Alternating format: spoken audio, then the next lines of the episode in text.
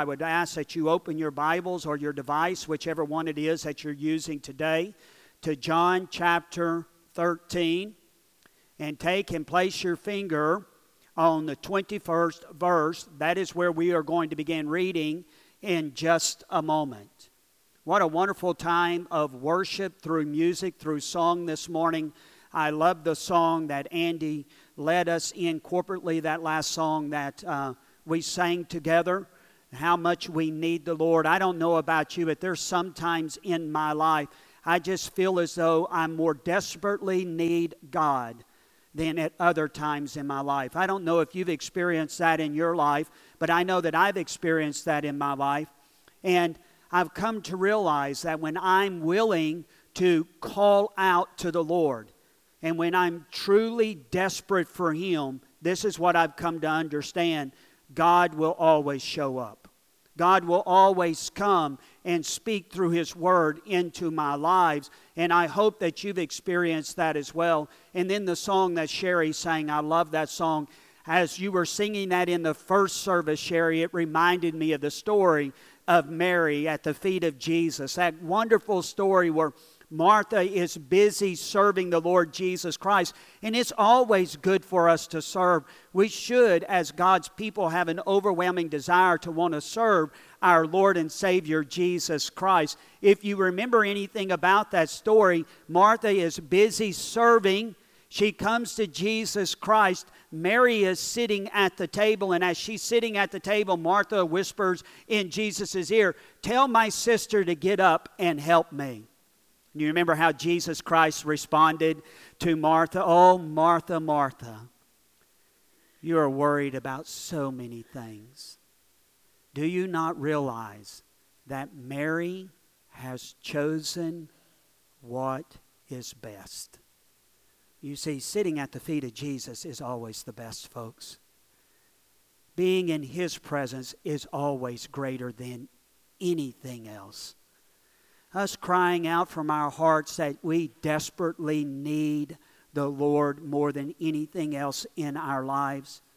That's what's most important in your life. I don't know where you are in your relationship with the Lord Jesus Christ, but I would tell you this morning if you feel empty and you are desperate, call on Jesus' name. Just call on the Lord's name and He will come to you and He will minister to you. All right, John chapter 13. We're going to look at a wonderful story this morning. A sad but wonderful story. It is a story of betrayal. A story of betrayal. Let me ask you a question this morning before we read this story, this narrative together. Has there ever been a time in your life where you were betrayed by someone who was very dear and near to your heart. Perhaps a business associate, maybe a very good friend, or maybe a relative, or maybe you've experienced the betrayal of a spouse.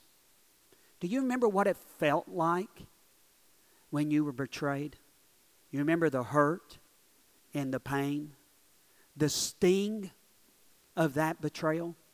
Perhaps you became angry, or maybe you experienced a set of bitterness in your heart toward that person. If you've ever experienced betrayal in your life and you understand the hurt and the pain that goes along with that, I can tell you, you can relate to Jesus Christ in this story. You see, I've come to realize something in relationships. Relationships are made up by imperfect people.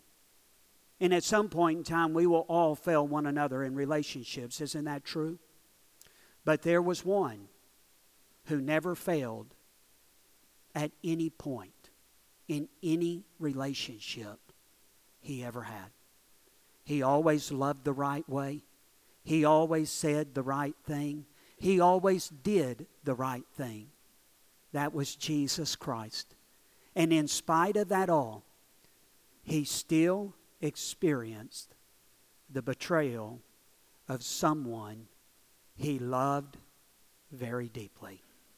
The betrayal of one of his apostles, a man whose name was Judas. So if you have your Bibles there, just find it and excuse me for one moment. Brother Mark, if you would just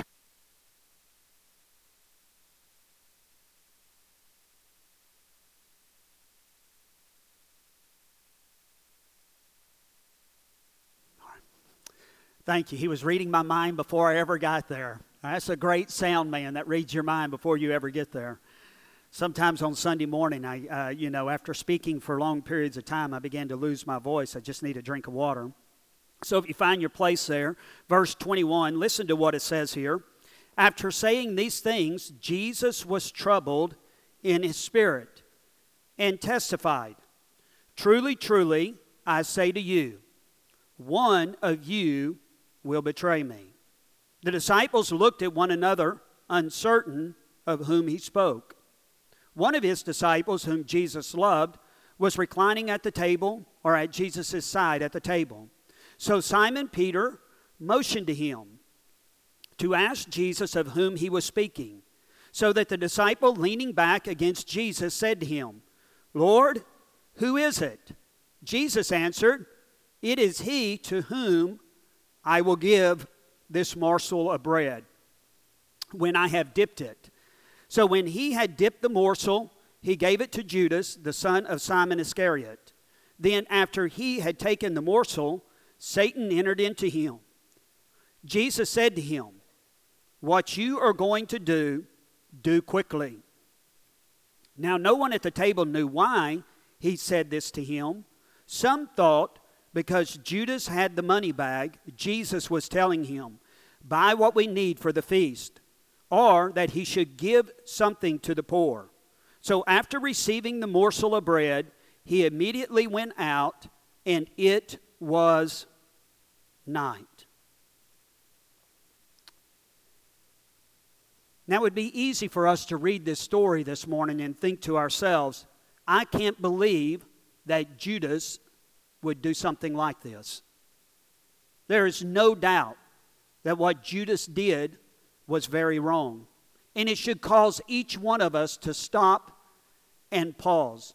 But I would also caution us this morning before we start chunking stones at Judas, we need to be careful to examine our own lives and ask ourselves the challenging question Am I betraying Jesus Christ through the daily actions of my life? Now, some of you may say this morning, well, Brother Jeff, is that even possible for a believer to betray Jesus Christ? Well, I think it is. As a matter of fact, I would say to you, isn't that exactly what the Apostle Peter did when he denied Jesus Christ three times? Now, understanding that Peter's situation and Judas's situation were very different. And the response to their situation was very different. Nowhere do we ever see in Scripture that Judas ever indicated any repentive action toward the wrong that he had committed. He never once cries out to God, Please have mercy on me, or forgive me for the wrong that I have done. No doubt he probably shed a few tears along the way, but there is no evidence in his life of godly sorrow that led to true repentance. I would tell you that the sickness that Judas experienced is the same sickness that many people experience in our world today. It's the sickness of, I'm sorry I got caught. But when you look at the life of Peter, you see something very different. Peter was heartbroken over his sinfulness. Peter was more than I'm sorry I got caught. Peter displayed godly sorrow that led to true repentance. Both betrayed Jesus Christ, but I would tell you their responses were very different. So I believe that it is possible for a person who is a believer to betray Jesus Christ through the actions of their life. Maybe we don't do it overtly like Judas did. Maybe we don't betray Jesus Christ to the religious leaders of our day and time. Maybe we do it more subtly in our day to day lives, in the actions of our life. This morning, I want to share with you three different ways, if we are not careful, we can betray Jesus Christ as one of his followers. Number one, if we're not careful, we can betray Jesus Christ by being a hypocrite. By being a hypocrite. The word hypocrite is a very unusual word. It means to play act. It refers to the actors of the ancient world. During the different scenes of the play, the actors would wear a mask to reflect the character they were portraying. Thus, the people in the audience would say of the actors, they were play acting. Now, in our world today, we don't use the word hypocrite to refer to play acting, even though we oftentimes see an event that looks much like the actors of the first century. How many of you have ever had a child who dressed up as one of their favorite characters and then they acted out that character's nature? Have you ever had that? What do we often say when we see a child do that? We oftentimes say, oh, they are play acting. Actually, what they are being is little hypocrites. Because that is the true meaning of the word. In modern times, that word hypocrite has taken on a negative connotation. It has come to refer to a person who pretends to be someone they are not. When we see that kind of person, we say they are a hypocrite. Can I say to you?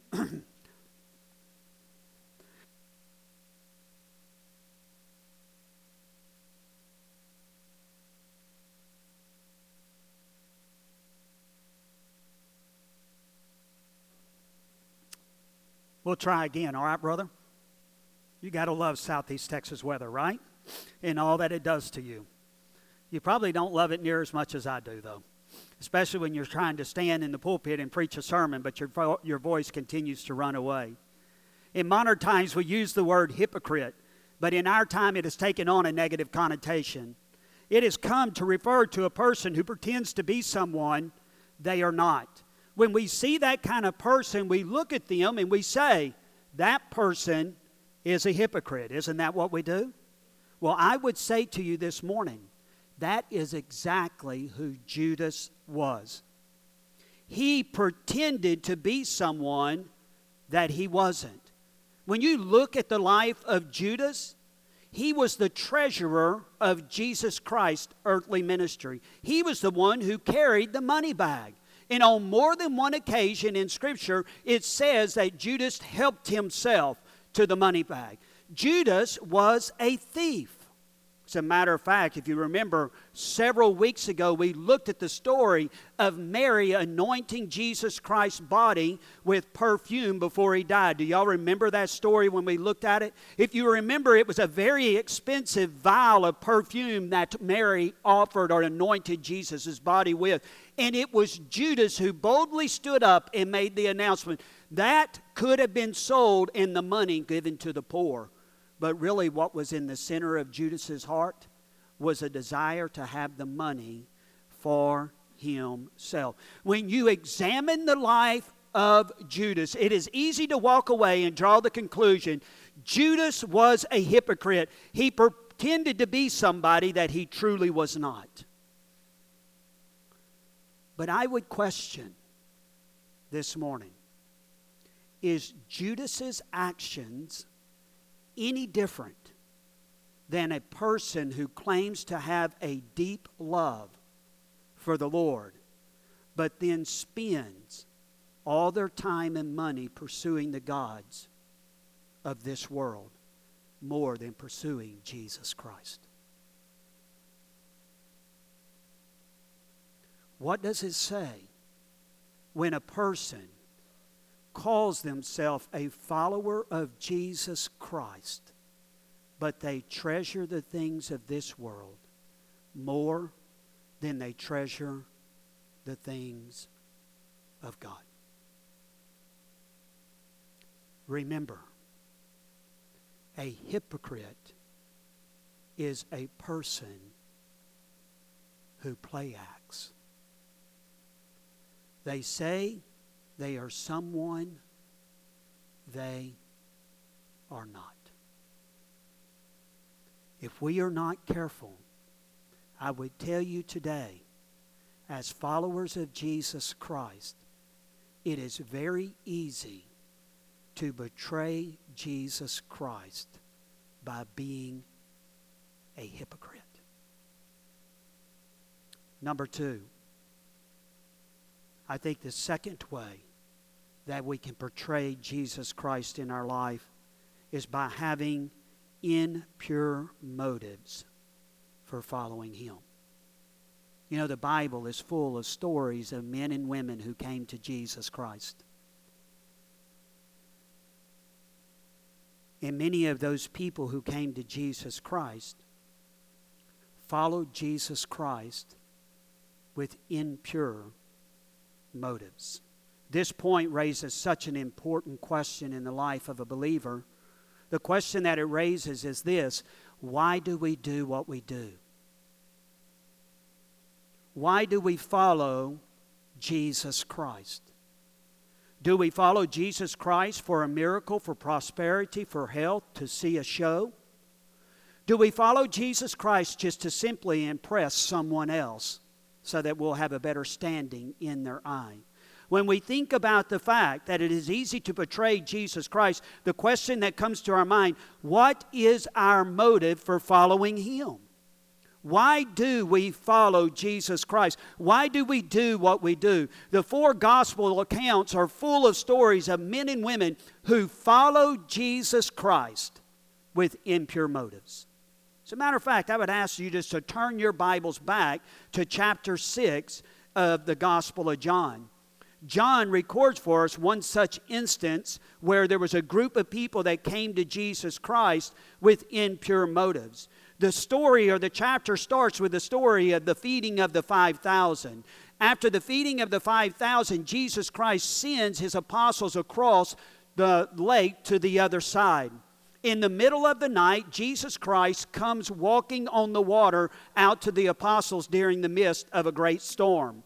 The next day, the crowd that remained on the other side of the sea, this is verse 22, saw that there had been only one boat there and that Jesus had not entered the boat with his disciples, but that his disciples had gone away alone. Other boats from Tiberias came near the place where they had eaten the bread after the Lord had given thanks. So when the crowd saw that Jesus was not there, nor his disciples, they themselves got into the boat and went to Capernaum seeking Jesus. Now listen to what it says here verse 25. When they found him on the other side of the sea, they said to him, Rabbi, when did you come here? Now listen to Jesus' response. Jesus answered them, Truly, truly, I say to you, you are seeking me not because you saw the signs. Now remember what a sign is? A sign points to something greater than itself. Through the signs, Jesus Christ clearly spoke to the crowds about who he was. Through the signs, Jesus Christ revealed himself to the crowd as the long awaited Messiah, God in the human flesh. Jesus Christ says, Truly, truly, I say to you, you are seeking me not because you saw signs, not because of who I am, but because you ate your fill of the loaves of bread. You are seeking me not because you want to be a true follower of mine. The reason you seek after me is because you want to have your tummies filled. That's what Jesus Christ is saying. Impure motives. Now just go over to the end of chapter 6 and listen to what it is that is said here. Jesus Christ has just offered this challenging teaching. Do you remember what the teaching was? Jesus Christ said, If you want to be a follower of mine, what do you have to do? You have to drink of my blood and eat of my flesh. Now, we know that Jesus Christ was speaking symbolically when he spoke of that, right? Now, I want you to hear what it is that says here in verse 60. When many of his disciples heard it, they said, This is a hard saying. Who can listen to it? But Jesus, knowing in himself that his disciples were grumbling about this, said to them, Do not take offense at this. Then what if you were to see the Son of Man ascending to where he was before? It is the Spirit who gives life, the flesh is of no help at all. The words that I have spoken to you are spirit and life, but there are some of you who do not believe. For Jesus knew from the beginning who those were who did not believe and who it was that would betray him. And he said to them, This is why I told you that no one can come to me unless it is granted to him by the Father. Now, listen right here. This is important. Just highlight this verse. After this, many of his disciples turned back and no longer followed him.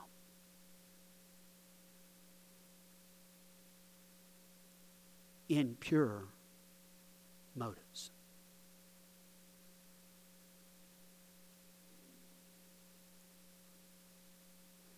This was surely true in the life of Judas. When we look at the life of Judas, it is easy to see Judas followed Jesus with impure motives. No doubt Judas, Judas, Judas believed Jesus would establish an earthly kingdom which he would rule over. And because of his close association with Jesus, Judas thought one day he would receive a prominent position in that kingdom. In pure motives. I'm sure you're just like me. In the time that I've been in the ministry, I've seen this on more than one occasion people are needing some kind of miracle from God in their life and they make a deal with the Lord. God, if you will only give me the miracle I need, then I will follow you. And they do for a time until God doesn't work in the manner in which they desire for Him to work. And then, just like Judas, they forsake the Lord. I've seen this in relationships. When a young man pursues a young woman, he knows that she goes to church and he'll start attending church with her. Don't laugh at me. You know what I'm talking about. We've all seen this before. And you know what? Once he catches that woman, you never see him again in the church house. Impure motives. Let me ask you a question this morning. Why do you follow Jesus Christ?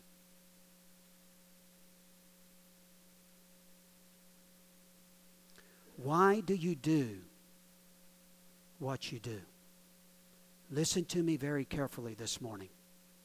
If you are simply following Jesus for what you think He can do for you, rather than a genuine love in your heart for Him and a desire to worship Him and serve Him as the King of Kings and the Lord of Lords, I tell you, there will be a time that will come in your life like Judas. You will become disillusioned with Him and you too will forsake Him. Impure motives. Why do you follow Jesus Christ?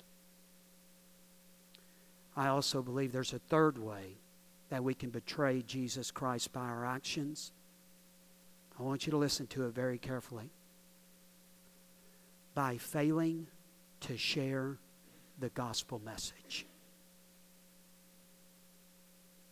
On at least four occasions in the Gospels, we are challenged by Jesus Christ to make disciples. Perhaps the most familiar passage of Scripture is the one that is found in Matthew chapter 28. Do you remember the words of Jesus Christ there? He's gathered his disciples with him. He's getting ready to ascend back to heaven. These are the very last words that Jesus Christ will speak to his apostles while he's on earth. Would you agree with me this morning when I make this statement? Last words are very important. As a matter of fact, I can still remember some of the very last words that my grandparents spoke to me before they died. They made an impression upon my life. Can I say to you this morning, the last words of Jesus Christ ought to make a very big impression in our lives? You want to hear them? This is what Jesus Christ said All authority in heaven and on earth has been given to me. So I send you, go and make disciples. That's what he said.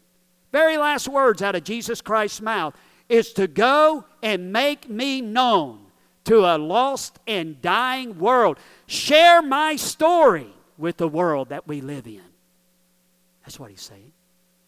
Paul adds to that in Second Corinthians, the fifth chapter. Do you know what he says there?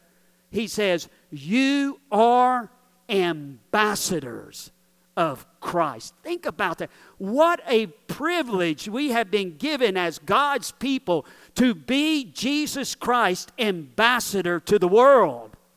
Can you think of a higher honor than that? Think about the ambassadors of America, hand chosen by our president to go and represent our country, our government, to other countries, to foreign powers. What a privilege they have been given, right?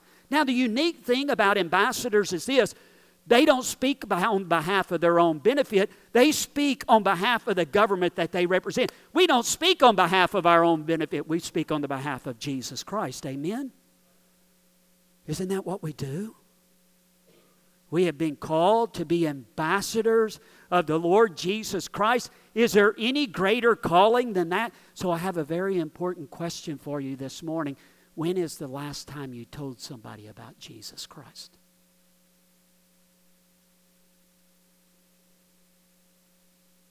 A day? A week? A month? A year? I mean, we do actually believe that people apart from Jesus Christ die and go to a place called hell. We do believe that, right? I mean, after all, it is biblical. Do we, do we really believe that? We do believe that people apart from Jesus Christ are living under the wrath of God. Don't we believe that? That they are utterly helpless and hopeless apart from Jesus Christ. We do believe that, right? I mean, we do believe the Word of God, don't we? I mean, sharing our faith is biblical, isn't it? As some of you here this morning may be saying, well, wait just a minute, Pastor. I do share my faith. I share my faith by being a good example, living a good life. Hey, and listen, I want to say to you, please keep it up. We need to live a good life. We need to represent Jesus Christ well in the way that we live our lives. Amen. Shouldn't we do that? Yeah, I want to encourage that. I want to be your biggest cheerleader. I want to encourage you. Please live a good and godly life. There must always be a clear demonstration of the gospel through the lives that we live. But I would remind you this morning simply being a good example will never ever bring anyone to a saving knowledge of Jesus Christ. I mean, think about it for a moment. If a good example was enough, Judas would have been a believer. He had the greatest example of all Jesus Christ. Jesus Christ never made one mistake. Jesus Christ always loved rightly. Jesus Christ never committed any sins against anyone. Jesus Christ was the perfect example. Folks, the demonstration of the gospel always must be accompanied by a clear proclamation of the gospel. Faith comes by hearing, and hearing by the word of God. If the gospel is not shared, people cannot come to a saving knowledge of Jesus Christ. They must hear the gospel message. Now, listen, it's important. I want you to hear what I'm going to say. If you know the Lord Jesus Christ as the Lord who saves, that means you've trusted Jesus Christ as your Lord and Savior. Let me say this quickly. You have a story to share. You want to know what that story is called? It's called your testimony. One of the most effective ways in sharing the gospel is your testimony. On your way out of the worship service this morning, you can pick up a piece of paper that simply says this My testimony. And then underneath it, there are three different questions or statements that are made. It's very simple to draw up or to write up your testimony. The only thing you need to do is answer three different questions. Who were you before you met Jesus Christ? Let me just say this we were all in the same boat together. All right? We were all sinners. And because we were sinners, we all sinned against a holy God. That is every one of us. It doesn't matter if you came to know Jesus Christ at five years of age or 85 years of age. We were all sinners. And until we understand that we are sinners who sin against God, we can never ever see a need for a Savior in our lives. It is only as we recognize our sense of hopelessness and helplessness that we're lost in our sins that we can ever see a need for Jesus. Who were you before you met Jesus Christ? What happened when you met Jesus Christ? Your story won't look the same as my story, but I will tell you this at Glorieta, New Mexico, at a youth camp, I got on my knees and I trusted Jesus Christ as my Lord and Savior. You have a story of when you came to know Jesus Christ. Listen to me. You don't sneak up on salvation. You know what I'm saying? It's not like it's hide and seek, all right? It's not. You see? It's not. Salvation happens at a specific, a specific point in time in your life where you give your life to Jesus Christ. You trust in Him, believing that He died on the cross to pay the penalty for your sin. Now, listen. If you know Jesus Christ, you have a story. Can you imagine for a moment meeting Peter, James, John, and Paul and saying to them, Hey, guys, share with me the first time you met Jesus Christ? And they looked at you and said, I don't know. I don't remember when I met him. Can you see what I'm saying? If you met Jesus Christ as your personal Lord and say, I'll tell you this, you know it. There is nothing that made more of a radical change in my life than when I met Jesus Christ. Amen? And the same has happened in your life. You may need to go back and revisit it. But if you know Jesus, I'll tell you this you've met him. Number three, what has Jesus done in your life since you've met him? I'll tell you what Jesus did in my life. He radically changed me.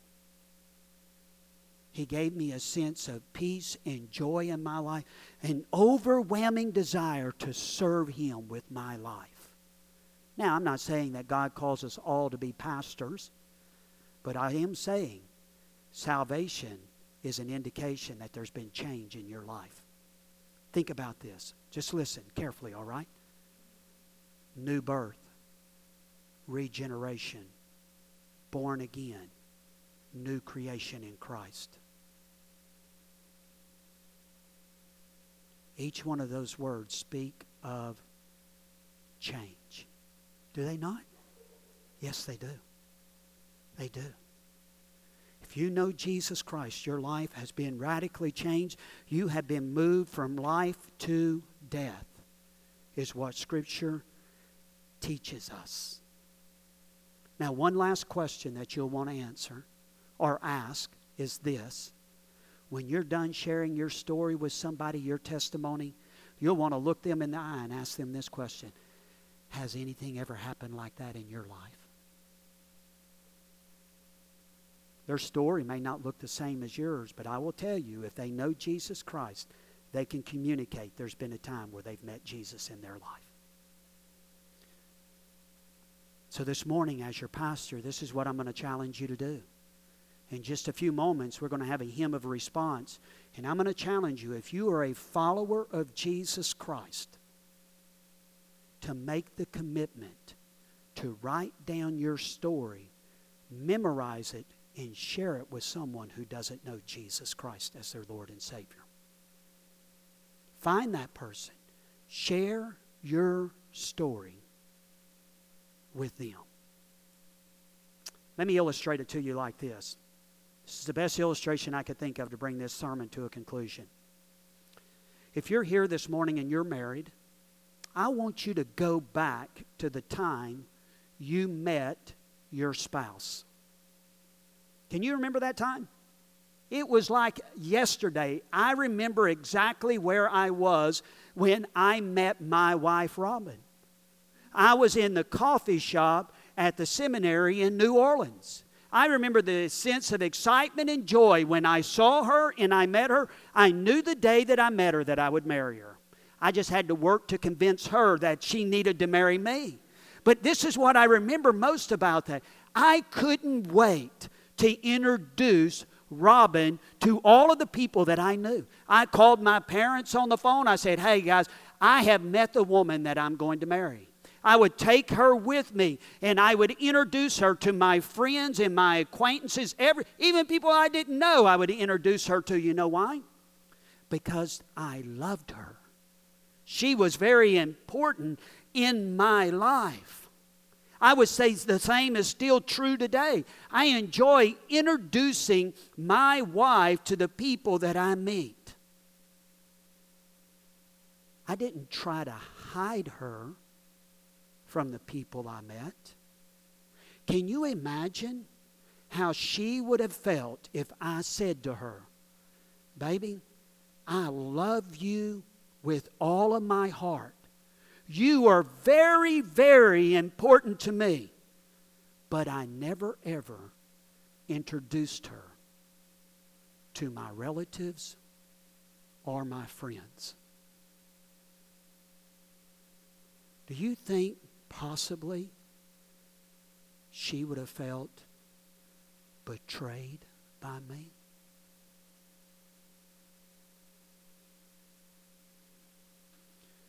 I wonder how must Jesus feel when we tell him, I love you. I want to follow you. You are more important than any person in all my life. You are Jesus. I'm trusting my life with you. But we never, ever introduce our friends, our co-workers, our schoolmates, our acquaintances, or relatives to him. We never share our story of how we met him.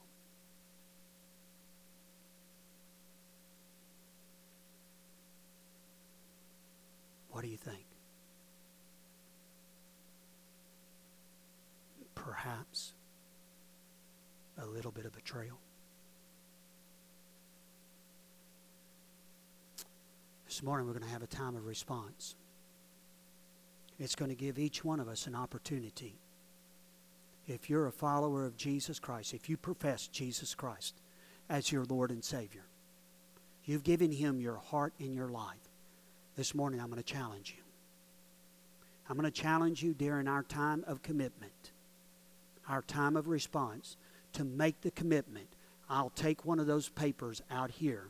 I will write down my story, and I will find one person this week that I can share my story with of how I met Jesus Christ. Now, listen to me carefully. If you have no story, I plead with you today let today be the beginning of your story. Today to be the day where you come into a relationship with Jesus Christ. We had a man this morning in our early worship service that made a profession of faith.